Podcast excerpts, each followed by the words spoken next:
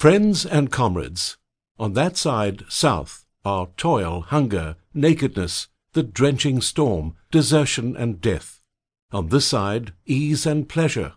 There lies Peru with its riches, here Panama and its poverty.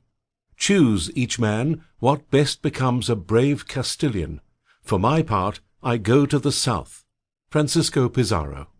A lot of ink has been spilled covering the lives of history's most influential figures, but how much of the forest is lost for the trees?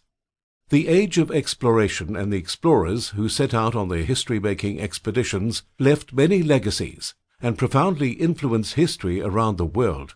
The voyages of men like Columbus and the conquests of men like Cortes had dramatic consequences for the natives, escalated tensions between the European nations, initiated imperialistic empires on a global scale, helped birth the United States, and ensured that the wars in the 20th century were truly world wars. In Charles River Editor's legendary Explorers series, readers can get caught up to speed on the lives of the most important explorers of history in the time it takes to finish a commute while learning interesting facts long forgotten or never known.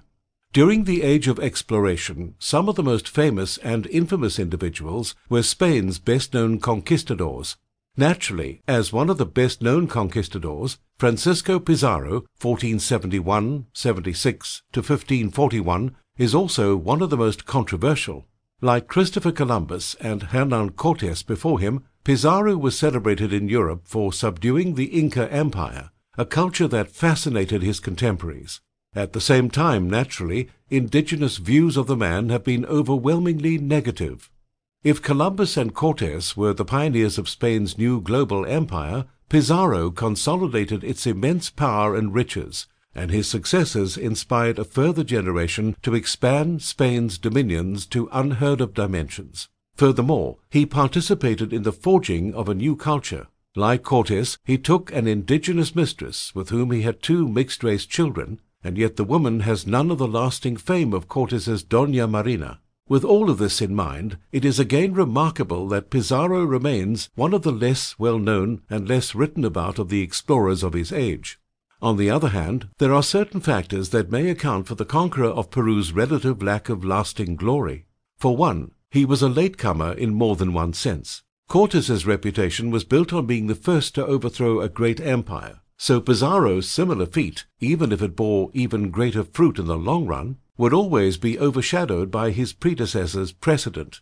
But Pizarro also lacked the youthful glamour of Cortes, Already a wizened veteran in his fifties, by the time he undertook his momentous expedition, he proceeded with the gritty determination of a hardened soldier rather than the audacity and cunning of a young courtier. Legendary Explorers, the life and legacy of Francisco Pizarro chronicles Pizarro's life, but it also examines the aftermath of his conquest and analyzes the controversy surrounding his legacy.